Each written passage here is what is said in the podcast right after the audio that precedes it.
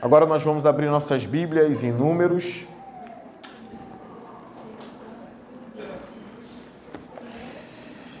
Eu estou diante de hoje uma passagem muito difícil.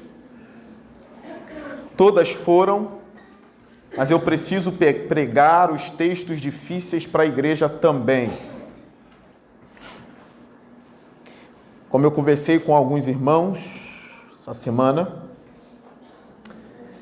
eu preciso pregar os desígnios do Senhor para a igreja, todo ele.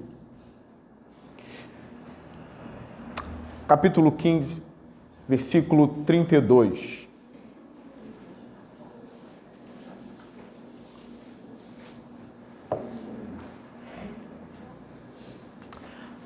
O tema do sermão de hoje é os rebeldes, o homem que foi apedrejado por recolher lenha no sábado. Esse é o tema da mensagem de hoje.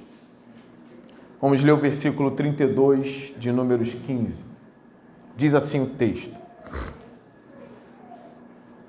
Certo dia, quando os israelitas estavam no deserto, encontraram um homem recolhendo lenha no sábado, no dia de sábado. Aqueles que o encontraram recolhendo lenha levaram-no a Moisés, a Arão e toda a comunidade, que o prenderam porque não sabiam o que deveria ser feito com ele. Então o Senhor disse a Moisés: O homem terá que ser executado. Toda a comunidade o apedrejará fora do acampamento. Assim, toda a comunidade o levou para fora do acampamento e o apedrejou até a morte, conforme o Senhor tinha ordenado a Moisés.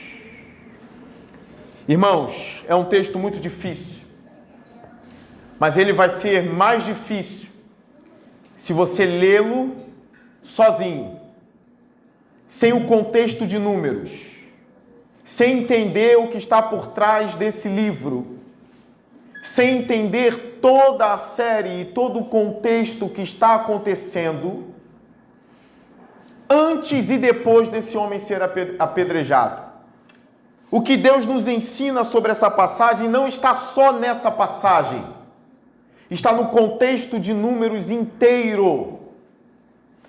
Eu escrevi em um bloco meu no celular que as partes duras do mandamento do Senhor chocam a nós ocidentais, mas não chocavam os hebreus no Antigo Testamento. Era algo que eles conviviam. Os sumérios também entregavam filhos rebeldes que tentavam violentar os seus pais à morte. Para uma cultura antiga, para um povo antigo, isso não escandalizava muito.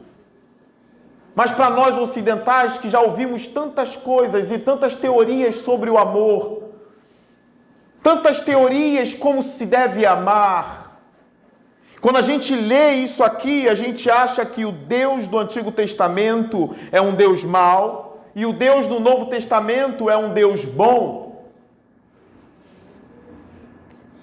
Como o herege na história da igreja chamado Marcião tentou fazer. Ele eliminou os textos do Antigo Testamento e alguns do Novo Testamento também. E Marcião elaborou o seu próprio cânon bíblico. Cânon significa uma vara de medir, como uma régua. Os textos que devem ser sagrados são esses. E aí passa por um crivo. E Marcião fez o seu próprio cano, as partes onde Deus se manifesta de uma forma amorosa, segundo o julgamento do próprio Marcião. Esses são os textos sagrados. É óbvio que textos como esse foram excluídos. Textos como Ananias e Safira morrendo no Novo Testamento são excluídos e têm sido temas de debate hoje para muitos pastores. Como eu vi um pastor numa rádio, no debate que eu estava acompanhando, eu não era o debatedor, estava acompanhando, tem uma rádio que eu acompanho, não é, não é a rádio popular famosa, não, é uma outra rádio de São Paulo. E eu vi o pastor dizendo: Olha, eu não ensino esse texto de Atos 5 de Ananias e Safira, porque eu não consigo compreender um Deus que mata, porque o meu Deus não mata. Esse pastor acabou de criar o próprio Deus dele. A gente não está aqui para criar um Deus. A gente não está aqui para fazer o Deus conforme a nossa cabecinha. A gente está aqui para adorar e crer no único Deus verdadeiro e não fazer nenhum outro Deus para agradar a igreja ou para agradar o mundo. O nosso Deus nos estabeleceu. Ele nos criou com todo amor e carinho. As Escrituras dizem que o homem se desviou de Deus e se tornou maligno. Nós chamamos isso de depravação total e eu prefiro ainda o termo de depravação radical. Por que radical? Porque é na raiz. O homem se tornou depravado, e quando eu falo depravado, não me refiro somente às questões sexuais, não. Depravação significa que o homem agora se tornou maligno. E Deus pode matar todos os homens na hora que ele quiser. Porque ele foi contaminado no seu coração, na raiz. É por isso que nós chamamos de depravação radical. É por isso que nós vemos os males dos homens na terra: estupros, pedofilias, violência contra mulheres nos lares. Há pouco tempo chegou até o meu gabinete pastoral um caso de tortura contra uma mulher horrível e a mulher não tinha força para ir à delegacia. De enquanto, de que enquanto a mulher estava em seu repouso, o homem ficava aferindo brincando. Eu não posso dar os detalhes, mas não brincando de forma sexual com ela, não. Aferindo mesmo, como um psicopata. Quando Deus olha isso, ele não olha com um sorriso. A ira dele se acende quando ele vê isso. Em números está acontecendo uma série de rebeldia contra Deus. É por isso que a gente não pode ler a passagem do homem pegando lenha no sábado como o homem que não sabe o que está fazendo. Caiu numa tolice sem querer, pegou lenha no sábado. Então agora vai ser apedrejado e morto na comunidade. O autor de Hebreus diz que aqueles que não obedeciam à lei de Moisés eram apedrejados e mortos, e a cena era terrível de ver. Mas a lei era cumprida ali. Analisando tudo o que eu preguei aqui para vocês, eu chego à conclusão que esse homem não é um colhedor de lenha. Esse homem é um rebelde contra Deus no coração. É por isso que ele despreza o sábado, que é o dia do Senhor no Antigo Testamento, um dia consagrado por Deus. E eu defendo que sábado, para mim, representa Cristo e o descanso. O sábado aponta para Cristo, ele é sagrado porque ele aponta para o descanso, para o descanso que viria, que é o descanso da minha alma hoje e da sua alma hoje. Ele não é apenas um violador de um dia. Ele é um homem rebelde e insulta a Deus no coração, e por isso ele não está nem aí para o sábado. Ele acende fogo em casa e vai pegar a lenha, porque ele não está aí para Deus de Israel. Ele é como todos os outros que caíram em rebeldia em números, o coração dele já é mau, e por isso ele pega a lenha no sábado.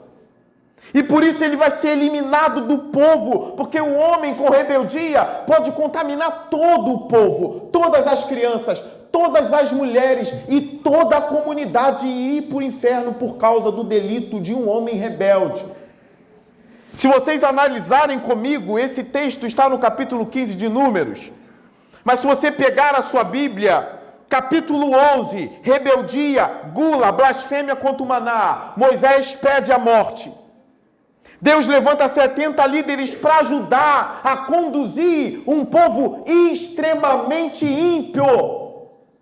A Bíblia deixa isso claro. Deus fala: esse povo é mau, é ímpio. Os 70 se levantam, o povo pede carne porque o povo já blasfemou contra o maná. Deus envia carne quando o povo está comendo carne, já com o coração maligno, blasfemo contra Deus e cuspindo no maná. Todo o povo morre com a carne ainda nos dentes. A Bíblia diz que Deus enviou uma praga terrível, ao ponto daquele lugar se chamar Kibrot Hatavá em hebraico, que é porque eles foram enterrados por causa da gula e da rebeldia contra Deus. Logo depois dessa cena aqui, Miriam e Arão se rebelam contra Moisés. E quem se rebela contra uma autoridade do Senhor, na verdade, não respeita mais o Senhor. Estão brincando com o poder de Deus, porque os 70 receberam poder. Eles foram cheios do espírito que já estava em Moisés. Miriam e Arão são pegos aqui com poder, dotados de poder. Então eles dizem: Olha, Será que Deus usa só Moisés? Ele usa a gente também. E começaram a acusar Moisés de que ele havia se casado com uma mulher etíope, levantando críticas pesadas contra o maior líder de Israel. E Miriam, provavelmente sendo a pivô dessa rebelião, porque começa assim: Miriam e Arão começaram. Provavelmente Miriam é citada porque ela foi a pivô. E o fato dela ter tido lepra por causa disso também mostra que ela foi a pivô. Ela ficou leprosa por causa do desafio contra Moisés, que na verdade é um desafio contra o próprio Deus. Vocês lembram do zelo de Davi com Saul, que era o rei ímpio? Por que Davi não tocou naquele homem? Porque tocar em Saul é ir contra Deus. Davi sabe disso porque Saul foi ungido por Deus. Se eu mato Saul, eu mato o ungido de Deus e eu vou contra Deus. Davi, o homem segundo o coração de Deus, diz: Não tocarei no ungido do Senhor. E quando Saul morre, ele se mata porque pede a guerra. O homem quer se gabar da morte de Saul, corre, vai até Davi e diz: Eu matei Saul. Crente, crente que Davi iria exaltá-lo e glorificá-lo, Davi diz: E você deve morrer então. Porque você matou o ungido do Senhor. O homem nem tinha matado Saul. Saul se matou. Ele inventa a história para ser glorificado pelo ato. Ele mente e morre por uma mentira. Ele achou que Davi iria honrá-lo, mas Davi diz: Você vai morrer. E aquele homem morre por tocar num homem ungido do Senhor que foi Saul. Se Saul foi levantado por Deus, deixa Deus abater Saul. Esse é o pensamento de Davi. A unção tinha um poder terrível naquela época. Davi não se voltaria contra Saul, porque se voltar contra Saul significaria se voltar contra o próprio Deus dele, o Deus de Davi. Miriam e Arão fazem isso.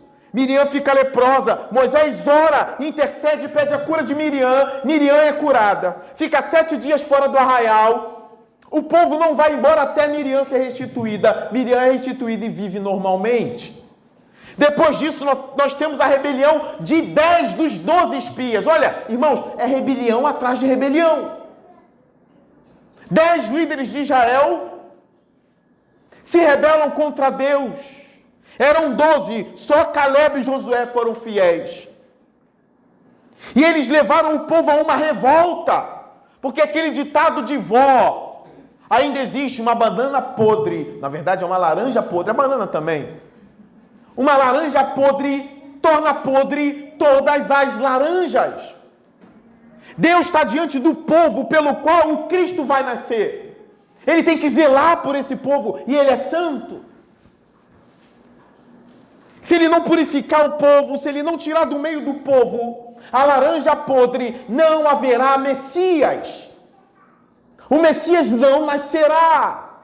Mas a mão soberana de Deus conduz Israel para que um dia o Cristo venha para salvar o mundo todo dos seus pecados. E aí esses dez líderes de Israel levam o povo todo a uma revolta, ao ponto de Moisés interceder pelo povo, mas fixar algo que precisa ficar em nossos corações. Ele diz no capítulo 14, no versículo 18: O Senhor é muito paciente e grande em fidelidade, e perdoa a iniquidade e a rebelião se bem que não deixa o pecado sem punição e castiga os filhos pela iniquidade dos pais até a terceira e quarta geração. Eu já expliquei esse texto aqui. Não é que ele está lá perturbando a criança. Ah, teu pai pecou, agora eu te atormento. Não é isso, não. É porque o povo blasfemou e disse: Quem dera voltássemos ao Egito. Deus ouviu essa queixa e disse: Agora vocês vão dar marcha ré. E vocês vão voltar em direção ao Mar Vermelho. E vocês ficarão 40 anos peregrinando no deserto. E os homens de 20 anos para cima vão morrer e não vão entrar na terra prometida. Isso durou três, quatro gerações e os filhos ficaram no deserto por causa do pecado dos pais. Essa foi a sentença. Mas os filhos entraram na terra prometida. Ele castigou a terceira e a quarta geração no deserto por causa do pecado dos pais. Mas os filhos entraram na terra prometida. Depois disso, chega o capítulo 15, que parece que do nada um homem pega a lenha e morre. Era proibido acender fogo em casa no sábado e premeditar que você vai quebrar o descanso do Senhor. Os estudiosos dizem provavelmente o fogo já estava aceso, ele não ligava para Deus, ele era ímpio no arraial. Vocês já viram um homem que, se alguém já leu essa passagem, vocês já conseguiriam, ou na verdade vocês já conseguiram ler essa passagem, como ele sendo um homem rebelde que já desprezava Deus no coração? Provavelmente não. Provavelmente vocês leram como um pobre, coitado homem que sem querer pegou lenha e morreu apedrejado. Todo o contexto aponta para a rebeldia. E a rebeldia é manifestada no coração de um homem que despreza a Deus e diz: ainda que todos estejam descansando, eu pego lenha e eu acendo fogo e eu não guardo sábado e eu menosprezo o sábado. Para que vocês entendam um pouco mais, olha o início do capítulo 15 mesmo com tudo que Israel fez. Nós temos aqui as ofertas suplementares, olha o versículo 1. O Senhor disse a Moisés: Diga o seguinte aos israelitas: quando entrarem na terra que lhes dou para a sua habitação, e apresentarem ao Senhor uma oferta de bois e de ovelhas, preparada no fogo como aroma agradável ao Senhor, seja holocausto, seja sacrifício para cumprir um voto, ou como oferta voluntária, ou como oferta relativa a uma festa. Aquele que trouxer a sua oferta apresentará também ao Senhor uma oferta de cereal, de um jarro da melhor farinha amassada, com um litro de óleo. Para cada cordeiro do holocausto ou do sacrifício, prepare um litro de vinho como oferta derramada. Olha, são ofertas voluntárias ao Senhor, que sobe como aroma, ou sobem como aroma suave a Deus. Em meio a toda a rebeldia, Deus está dizendo: o povo vai entrar na terra, eu serei fiel e receberei as ofertas desse povo, e elas subirão como aroma suave. O que Deus está dizendo? A minha promessa será cumprida, mesmo em meio a tanta rebeldia, o povo vai entrar na terra. E as leis para as ofertas são essas. Repara, Deus é muito minucioso aqui.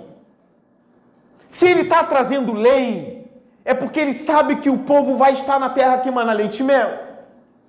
E que o povo vai prestar oferta a ele voluntária, em gratidão, ou por cumprir um voto. E ele é muito minucioso aqui. Repara como ele não deixa o povo fazer da forma como o povo quer. Repara que o culto aqui não é da maneira como o povo quer. Eles não podem simples, simplesmente dizer: olha, eu vou pegar um camelo malhado e eu vou entregar ao Senhor. Deus não pediu camelo. Olha, eu vou oferecer o melhor camarão que eu tenho em casa. Deus não quer camarão. Mas para mim, camarão é a melhor coisa que tem no mundo. Então eu darei para Deus. Dá o que Deus pediu. Ele é minucioso. Não é a forma como você quer agradá-lo. Isso choca com a rebeldia do povo. Tem normas, tem regras.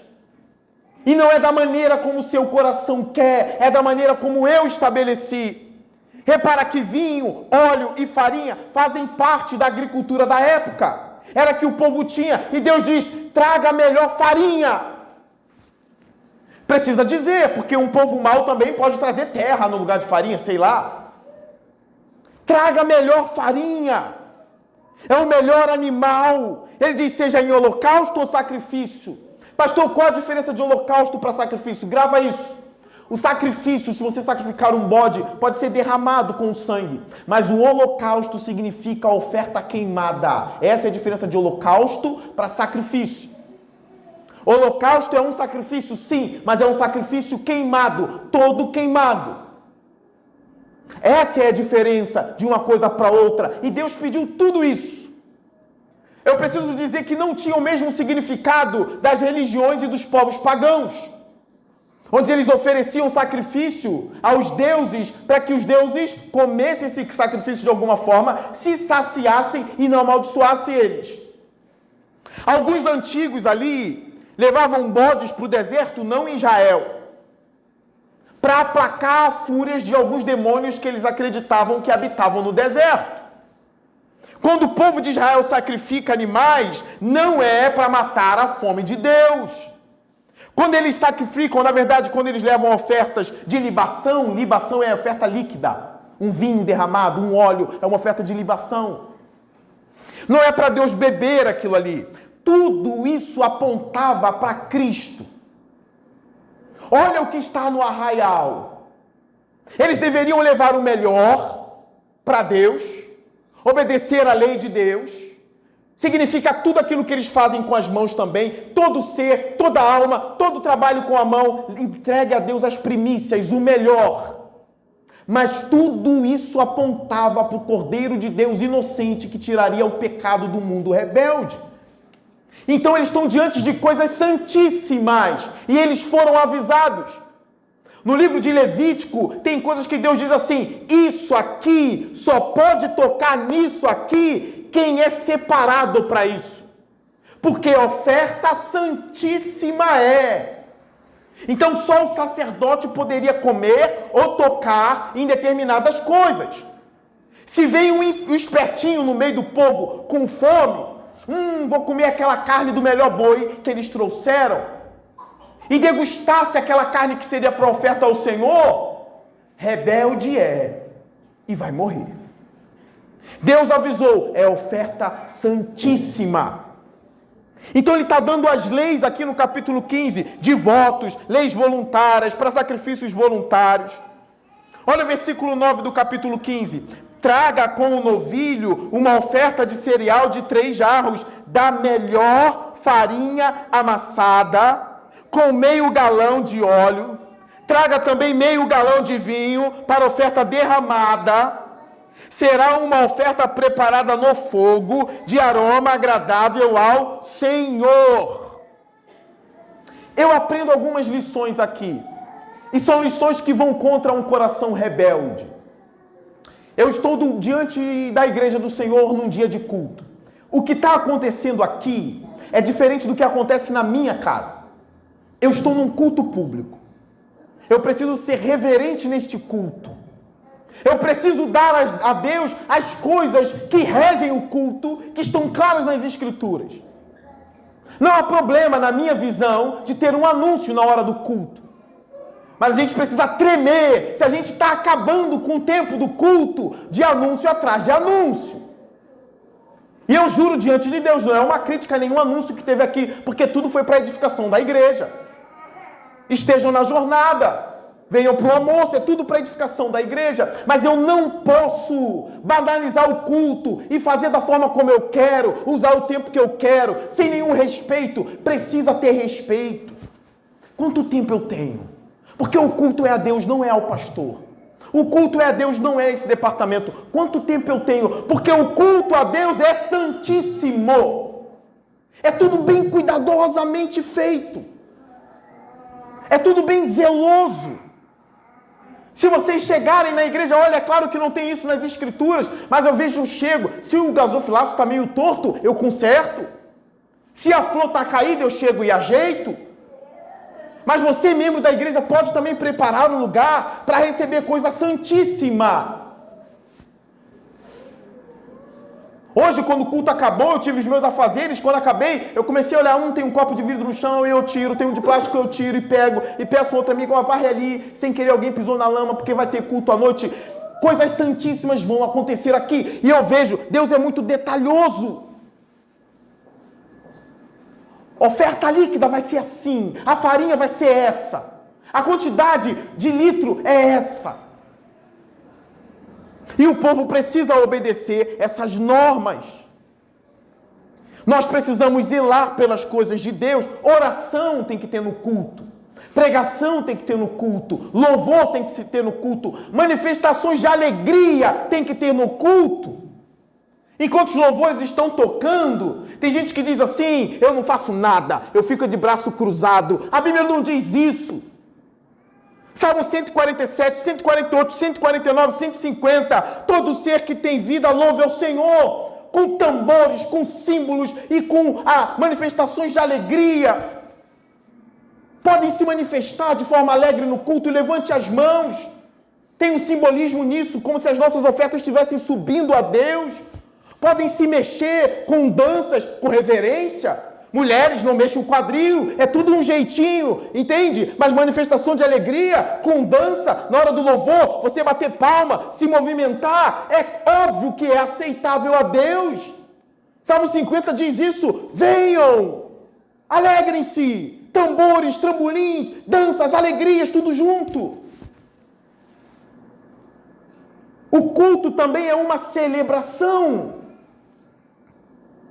Eu sei que o culto aqui está envolvendo ofertas e sacrifícios que vão apontar para coisas grandiosíssimas. E eu nem defendo nenhum princípio regulador de culto chato, não, engessado, não. Mas eu defendo a reverência e as coisas essenciais do culto. Louvores. Tudo sendo feito da forma como Deus quer. Qual é a letra que eu vou cantar? Cadê o líder de louvor? Está aqui, né? Qual é a letra que eu vou cantar? É para a glória de Deus, essa letra é bíblica, é tudo feito de forma minuciosa. Não é assim, a igreja é minha, o culto é meu, eu faço o que eu quero. Nunca foi assim na história, nunca. Um coração humilde, ele vai para o texto e diz: Senhor, eu quero fazer da tua forma. Eu quero fazer da tua forma, é tudo do teu jeitinho. O texto vai continuar. A gente vê no versículo 17 do capítulo 15: O Senhor disse ainda a Moisés: Diga aos israelitas, quando vocês entrarem na terra para onde os levo, e comerem do fruto da terra, apresentem uma porção como contribuição ao Senhor. Isso sempre existiu. Isso acontece também no Novo Testamento. A era da graça é ainda mais, irmãos. É ainda mais. Não, não darei nada à igreja, não. Eu não vou entrar nem em detalhes, não. Mas é ainda mais. O princípio continua de dar à casa do Senhor, de dar ao Senhor o melhor. Olha o 20, apresentem um bolo feito das primícias da farinha de vocês, apresentem-no como contribuição da sua colheita em todas as suas gerações. Vocês apresentarão das primícias da farinha uma contribuição ao Senhor. Foi escrito para os hebreus, eu sei, mas nós tiramos princípios daqui. Muita coisa aponta para Cristo, essas coisas não são mais feitas do jeito que está aqui, aponta para Cristo, eu sei disso tudo, mas nós tiramos princípios. Agora chega uma parte muito importante no livro de Números: ofertas pelos pecados involuntários. Aí Deus começa a ser minucioso. Ele está dando lei para um povo rebelde. Ele está avisando um povo rebelde, demonstrando como deve fazer. 15, 22. Mas se vocês pecarem e deixarem de cumprir todos esses mandamentos, tudo o que o Senhor lhes ordenou por meio de Moisés, desde o dia em que o ordenou e para todas as suas gerações, se isso for feito sem intenção, olha o que o texto está dizendo. Pastor, por que você está lendo isso tudo? Para chegar no homem da lenha. Nem é pegar o homem da lenha e ficar chateado com Deus, é pegar todo o contexto para entender o homem da lenha. Se for sem intenção e não for do conhecimento da comunidade, toda a comunidade terá que oferecer um novilho para o holocausto de forma agradável ao Senhor. Se toda a comunidade pecou sem intenção, sem saber que Deus não queria que fizesse aquilo, não teve a intenção, pecou, tem sacrifício para esse pecado. Não foi um pecado deliberado, foi sem intenção. Então me prepare um novilho assim, do jeito que eu quero, tem que ser assim. E de novo aponta para Cristo. Lembra quando foram quebrar os joelhos de Cristo, ele já estava morto? O cordeiro tinha que ser perfeito. É uma oferta agradável a Deus. E a oferta mais agradável a Deus foi o cordeiro pendurado na cruz. Subiu como um cheiro suave à presença de Deus. E nós encontramos perdão pelos nossos pecados por causa de todo o detalhamento que tinha em Cristo. Ele não rompeu uma vírgula. Ele não foi uma vírgula nem para a direita nem para a esquerda. Ele ficou de uma forma toda detalhada para o bem. Até os seus ossos foram preservados. Foi uma oferta perfeita a Deus. Toda a comunidade terá que oferecer um novilho para o holocausto de aroma suave ao Senhor também apresentarão com sua oferta de cereal uma oferta derramada, que é a oferta de libação. Lembra quando Paulo estava morrendo em 2 Timóteo 4? A minha alma ou a minha vida já está sendo ofertada como oferta de libação. A minha vida já está sendo derramada. Não é que esse texto está falando de Paulo, ele usa como princípio Sabe que Timóteo vai entender a linguagem dele. Paulo está morrendo pelo Senhor, por causa do Evangelho. Então a minha alma está sendo entregue, a minha vida está sendo entregue a Cristo de uma forma de libação derramada para Ele. Um judeu entenderia essa linguagem. Conforme as, pre as prescrições, e um bode como oferta pelo pecado.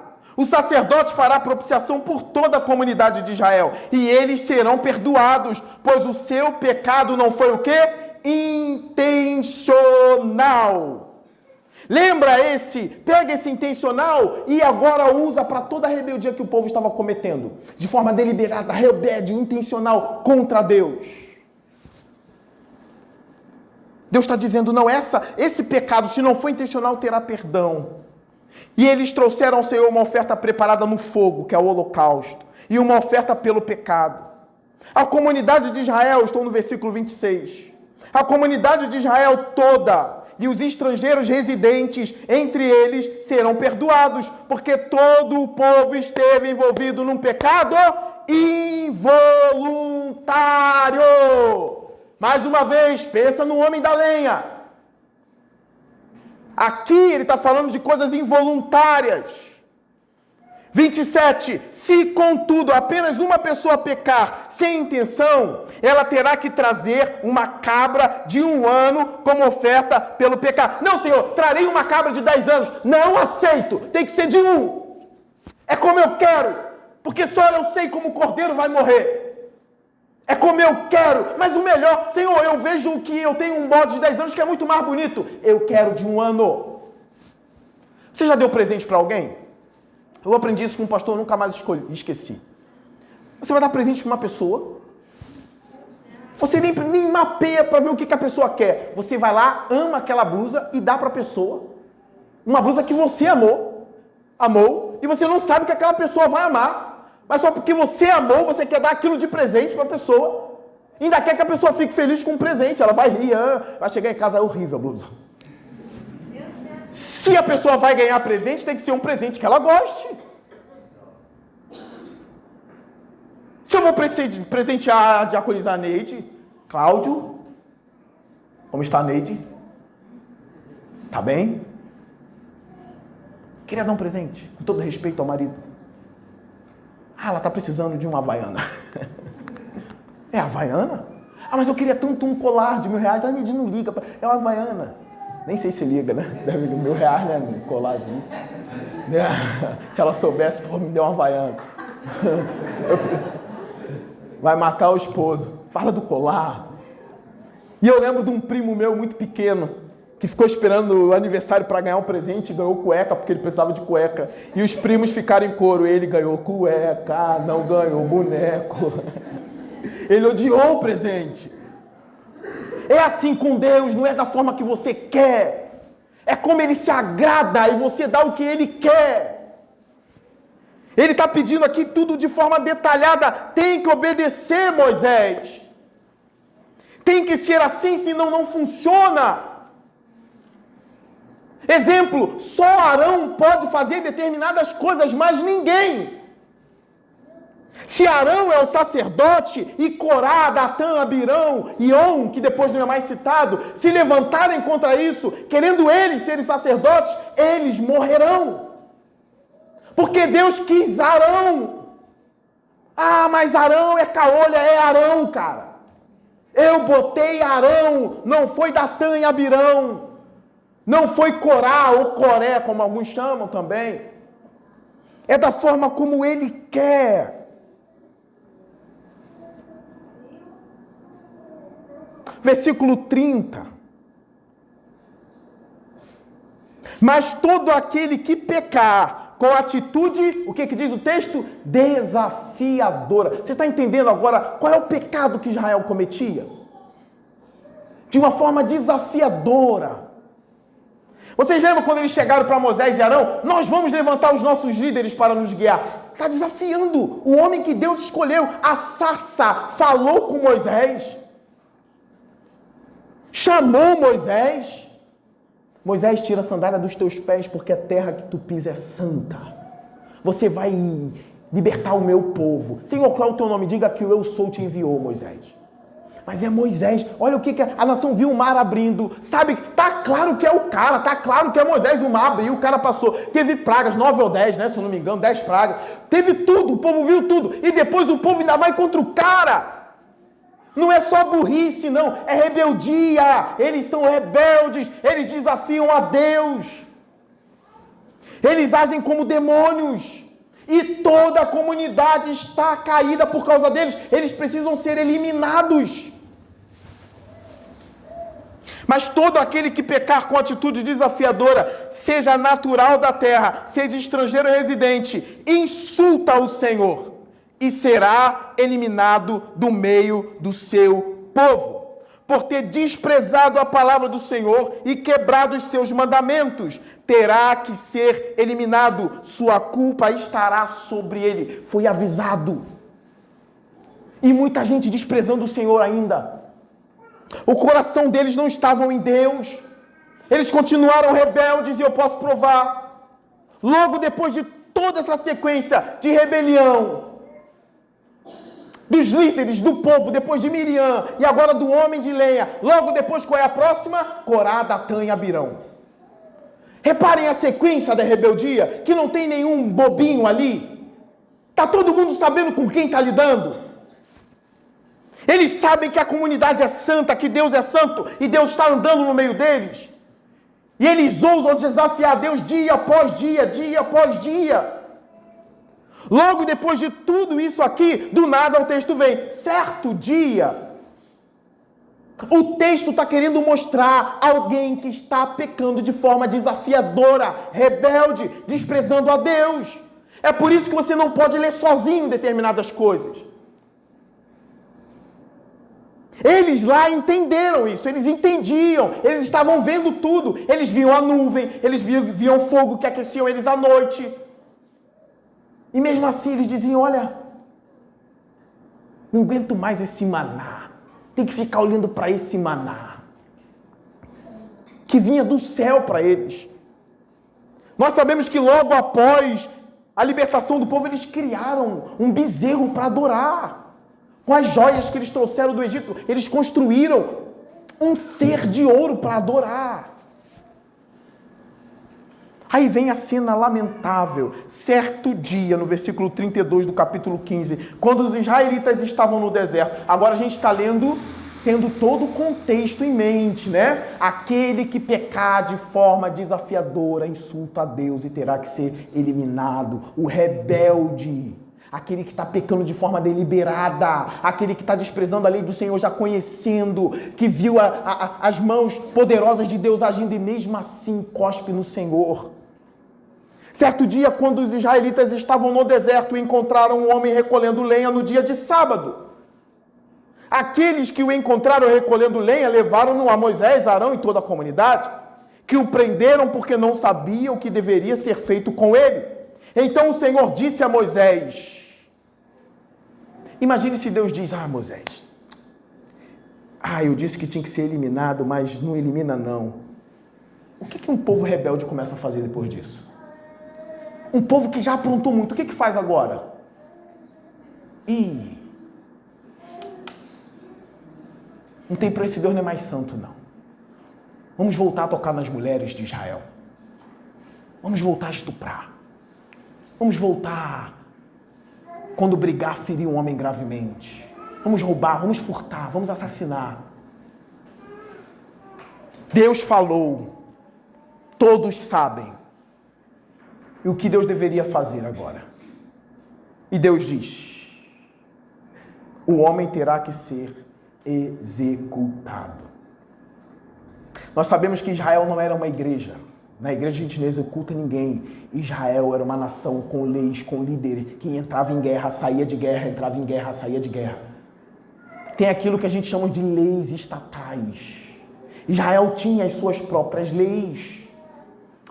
Como o Brasil tem as suas leis. Se você cometeu homicídio, matar o inocente, no Brasil é quanto tempo um ano, né? Na cadeia, mais ou menos?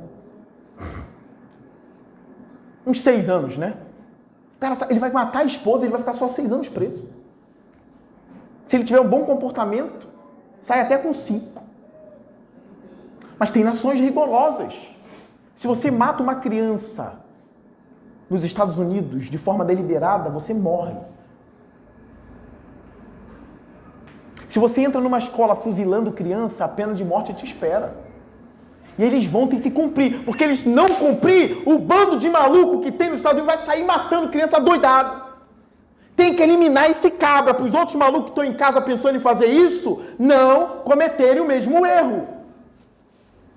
O rebelde deixa de cometer essa rebeldia às vezes porque teme. Esse homem deverá ser assassinado. Toda a comunidade o apedrejará fora do acampamento. Não vai contaminar o acampamento, é fora. Assim, toda a comunidade que o levou para fora do acampamento e o apedrejou até a morte, conforme o Senhor tinha ordenado a Moisés. O autor de Hebreus disse que a cena era terrível de ver. Estevão foi morto apedrejado, quem lembra? Porque eles achavam que Estevão era um blasfemo. E um falso profeta também deveria morrer. Eu escrevi algo aqui, eu queria ler para a igreja, eu escrevi no meu, meus cadernos. Meu caderno não, meu caderno é aqui, né? Eu escrevi assim: às vezes ficamos perplexos com alguns mandamentos do Antigo Testamento que levavam à morte. Seja de um homem rebelde que pegava lenha no sábado, olha o que eu coloquei: seja de um homem rebelde que pegava lenha no sábado, ou de um filho rebelde e mau. Ambos deveriam morrer por causa da lei do Senhor. Eles estavam em um contexto, época, cultura absolutamente diferente de nós. Os mandamentos duros do Senhor chocam a gente, mas não chocavam a eles. Não vemos hebreus reclamando do porquê matar um filho rebelde ou maligno, que bate na mãe e no pai. Ou alguém que matou um inocente. Você não vê o hebreu dizendo, ele não deve morrer, ele só matou o inocente. Não. Eles sabiam que deveria morrer. Pastor, mas e agora na graça, como fica? Se eu cometer um pecado na igreja, serei morto? Absolutamente não. A igreja é outra coisa. A igreja não é uma nação. A igreja não tem um rei a não ser Jesus Cristo. Ah, que bom, Jesus não mata ninguém. Vai chegar o dia. Vai chegar um dia que as vestes dele estarão salpicadas de sangue. E ele vai destruir todos os ímpios. As coisas mais terríveis não estão no Antigo, estão no Novo Testamento. Onde falsos profetas de hoje estão tentando agir como Marcião, só pegar aquilo que convém da Escritura para eles. E com isso, a libertinagem começa a acontecer na igreja. Alguns não veem nem problema se um irmão transar com a irmã, porque eles acham que Deus não liga para isso. Alguns não veem problema se o homem se apaixona por uma menina de 9 anos de idade.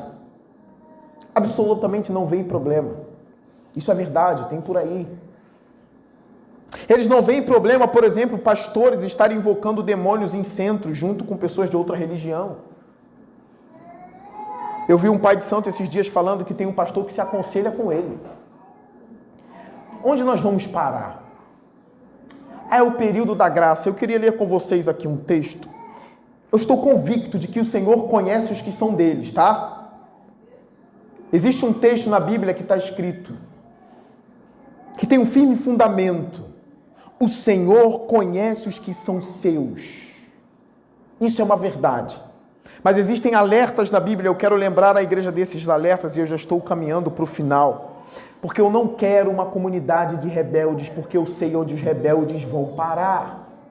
Às vezes falar a verdade, ainda que seja dura. Eu estava conversando com a minha esposa, eu estou numa série Os Rebeldes. Eu preciso fazer uma série Os Amados.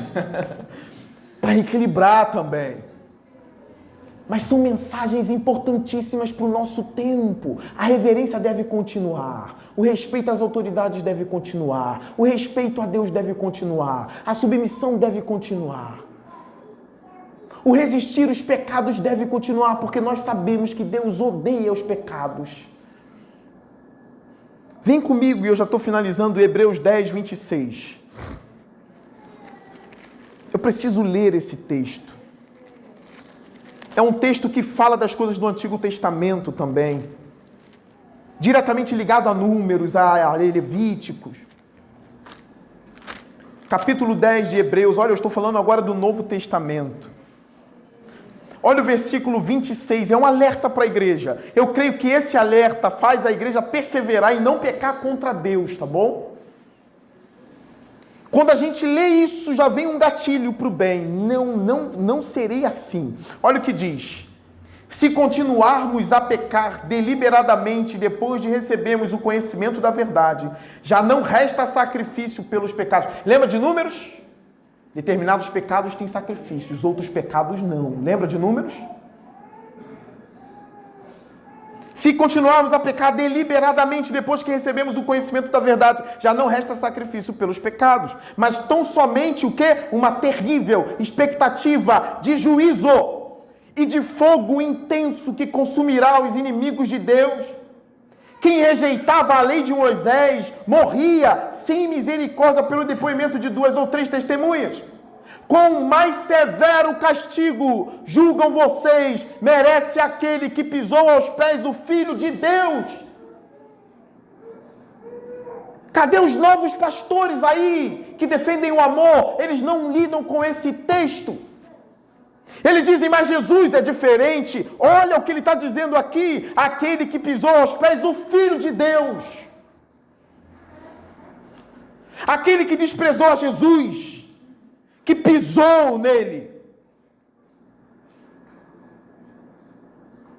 profanou o sangue da aliança pelo qual ele foi santificado. Olha a palavra, e insultou o Espírito da graça. Pois conhecemos aquele que disse: A mim pertence a vingança, eu retribuirei. E outra vez, o Senhor julgará o seu povo. Olha agora o que está no Novo Testamento. Terrível coisa é cair nas mãos do Deus vivo. Olha o versículo 35. Por isso não abram mão da confiança que vocês têm. Ela será ricamente recompensada. Vocês precisam perseverar. Leiam juntamente comigo essa partezinha. Vocês precisam perseverar. Mais uma vez, vocês precisam perseverar. De modo que, quando tiverem feito a vontade de Deus, recebam o que ele prometeu. Pois em breve, muito em breve, aquele que vem virá e não demorará mas o meu justo viverá pela fé, e se ele retroceder, não me agradarei dele. Repetirei: se ele retroceder, não me agradarei dele. Nós não somos dos que retrocedem, nós avançamos. Não imitamos o povo de Israel em números, nós avançamos. Nós olhamos para os homens pecando no Antigo Testamento em rebeldia, nós seremos, seremos humildes. Eles desprezando o nome do Senhor, nós amaremos o Senhor acima de todas as coisas. 39. Nós, porém, não somos dos que retrocedem e são destruídos, mas dos que creem são salvos. Eu faço uma pergunta: você quer reescrever a Bíblia? Comece hoje na sua casa. Tire esses textos, reescreva. Eu quero ler sobre o seu Deus, eu quero ler sobre o juízo do seu Deus, eu quero ler sobre como ele trata as pessoas. Escreve o seu próprio livro, traga na igreja. Se for bom, eu troco a Bíblia e prego o seu livro aqui. É claro que eu não vou fazer isso, né? Só para chocar vocês. Como que você quer que seja Deus? Escreva, traga a mim. Pastor, o meu Deus não é esse. Qual é? Escreva, eu vou te mostrar que o que você escreveu como Deus se parece mais com o diabo no deserto tentando a Cristo. Eu vou te provar isso. Você vai inventar o seu Deus e o seu Deus vai calhar de agir como o diabo na tentação de Cristo em Mateus 4. Proste-se a mim e tudo te darei prosperidades, bens, terá glória, terá tudo. Um homem sendo colocado no patamar de Deus age como um demônio contra todos. É por isso que quando Herodes aceita a glória, ele morre com medo de bicho, porque ele aceitou o elogio de ser um Deus. Pegue na humanidade todos aqueles que se consideraram deuses. Olha a destruição que eles causaram. Mataram gente, colocaram fogo em gente, para terminar, venha comigo agora em Hebreus capítulo 12, versículo 25 ao 29, e aqui eu termino. Olha a palavrinha que começa ao versículo 25 de Hebreus 12. Cuidado! Quando a gente quer mostrar alguma emoção no texto, quando a gente fala, a gente consegue mostrar a emoção através dos gestos, da fisionomia. Quando eu escrevo, eu quero causar alguma emoção, coloco exclamação. Cuidado, é um alerta, cuidado. Preste atenção nessa palavra. Eu coloco esse ponto, tem emoção envolvida aqui. Cuidado. Não rejeitem aquele que fala. Se os que se recusaram a ouvir aquele que os advertia na terra não escaparam, quanto mais nós, Quanto mais nós da graça no Novo Testamento, depois da cruz de Cristo, quanto mais nós. Se nos desviarmos daquele que nos adverte dos céus, aquele cuja voz outrora abalou a terra, agora promete: ainda uma vez abalarei não apenas a terra, mas também o céu. As palavras ainda mais uma vez indicam a remoção do que pode ser abalado isto é, coisas criadas, de forma que permaneça o que não pode ser abalado. Portanto, já que estamos recebendo um reino inabalável, sejamos agradecidos e, assim, adoremos a Deus de modo que aceitável. É o modo como Ele quer Adoremos a Deus de modo aceitável. Com o que? Reverência. E mais o que? Ah, pastor, eu achei que no Novo Testamento não tinha que ter temor mais. Eu poderia me requebrar todinho, rebolar até o chão no culto, porque o que importa é a minha intenção. Ou me deitar com quem eu quero. Ou me casar com três mulheres, porque Cristo ama tudo e todos e todas as formas de amor com reverência e temor. Olha como termina o livro de Hebreus, pelo menos essa parte. Pois o nosso Deus é fogo consumidor. Novo Testamento. Eu estou tentando ser um pastor fiel a essa igreja, sabendo que eu estou pregando no século que a gente vive. Eu estou aqui de forma intencional pregando isso porque eu estou discernindo os tempos. Eu sei em que tempo nós estamos e o que eu preciso pregar a vocês. Porque eu serei inocente do sangue de todos vocês por estar pregando todo o desígnio do Senhor a essa igreja. O meu Deus é amoroso. Ele é totalmente bondoso. Mas não brinque com a bondade. Porque a bondade odeia a maldade. A verdade odeia a mentira. Se a gente pudesse construir um altar onde a verdade estivesse ali de forma plena, e a gente pegasse uma mentirinha e colocasse assentada do trono, sabe o que a verdade faria diante dos nossos olhos? Pum, explodiria a mentira. Que verdade má! E a verdade diria: burro, a mentira é má. Eu destruí a mentira. Se você botasse um trono de bondade na igreja e toda a plenitude da bondade estivesse naquele trono e você pegasse um bocado de maldade e jogasse, a bondade faria assim, bum, na maldade.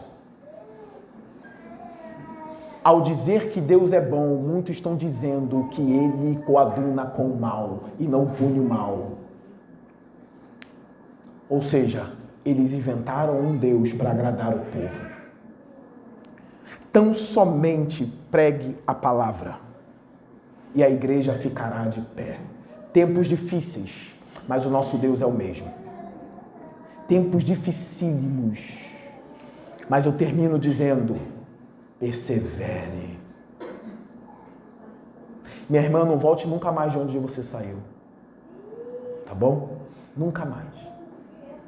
Estabeleça isso na sua vida. Nunca mais volte de onde você saiu. Agarre nas mãos de Jesus para sempre. Deus não brinca. Deus não brinca.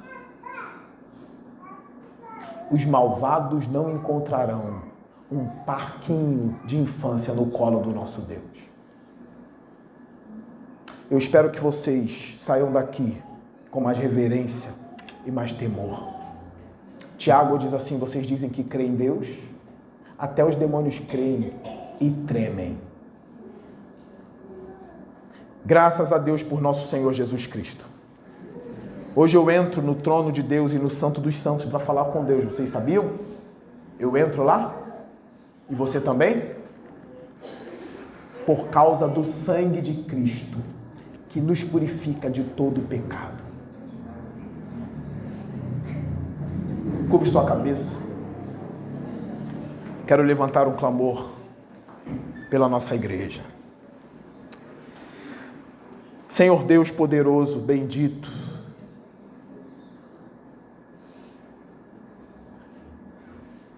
Não me deixe ser um rebelde amanhã. Não me deixe ir contra o espírito do Evangelho amanhã. E não deixe os meus irmãos se tornarem maus. Não deixe eles caírem, Senhor. Não deixe eles caírem da graça. Não deixe eles se tornarem inimigos do Senhor. Eu oro para que eles não deem as mãos ao diabo rebelde, mas que eles caminhem com Cristo até o fim. Que eles sejam submissos, humildes, Senhor, amáveis. E que eles nunca venham ousar desafiar o Senhor. Que haja amor no nosso coração e também reverência. Pode ter gente mal visitando a nossa igreja e que não leve em consideração as palavras. O Senhor não tem dito isso aqui à toa.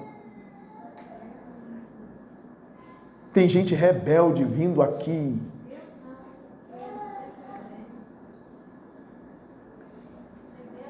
Arrependa-se hoje. Arrependa-se hoje. Senhor, traz arrependimento aos corações nessa noite traz arrependimento aos corações. Que as mães abracem os filhos, Senhor. Que as mulheres abracem os maridos e os maridos as mulheres. Que relacionamentos maus, Senhor Deus, sejam desfeitos. Que não chegue nem ao casamento, Senhor. Eu oro, ó Deus, para que as pessoas venham abandonar os seus pecados e consertar a vida hoje Eu peço isso a Ti com temor, Senhor. Perdoe os meus pecados e os pecados dos meus irmãos. Senhor Jesus, interceda por nós. A Sua intercessão é perfeita. Interceda por mim e pelos meus irmãos. O Senhor intercedeu por Pedro e Pedro está na glória. Então interceda por mim. Interceda pelo irmão Robson agora. Interceda pelos meus irmãos e amigos dessa amada igreja. Amém e amém. Fique de pé.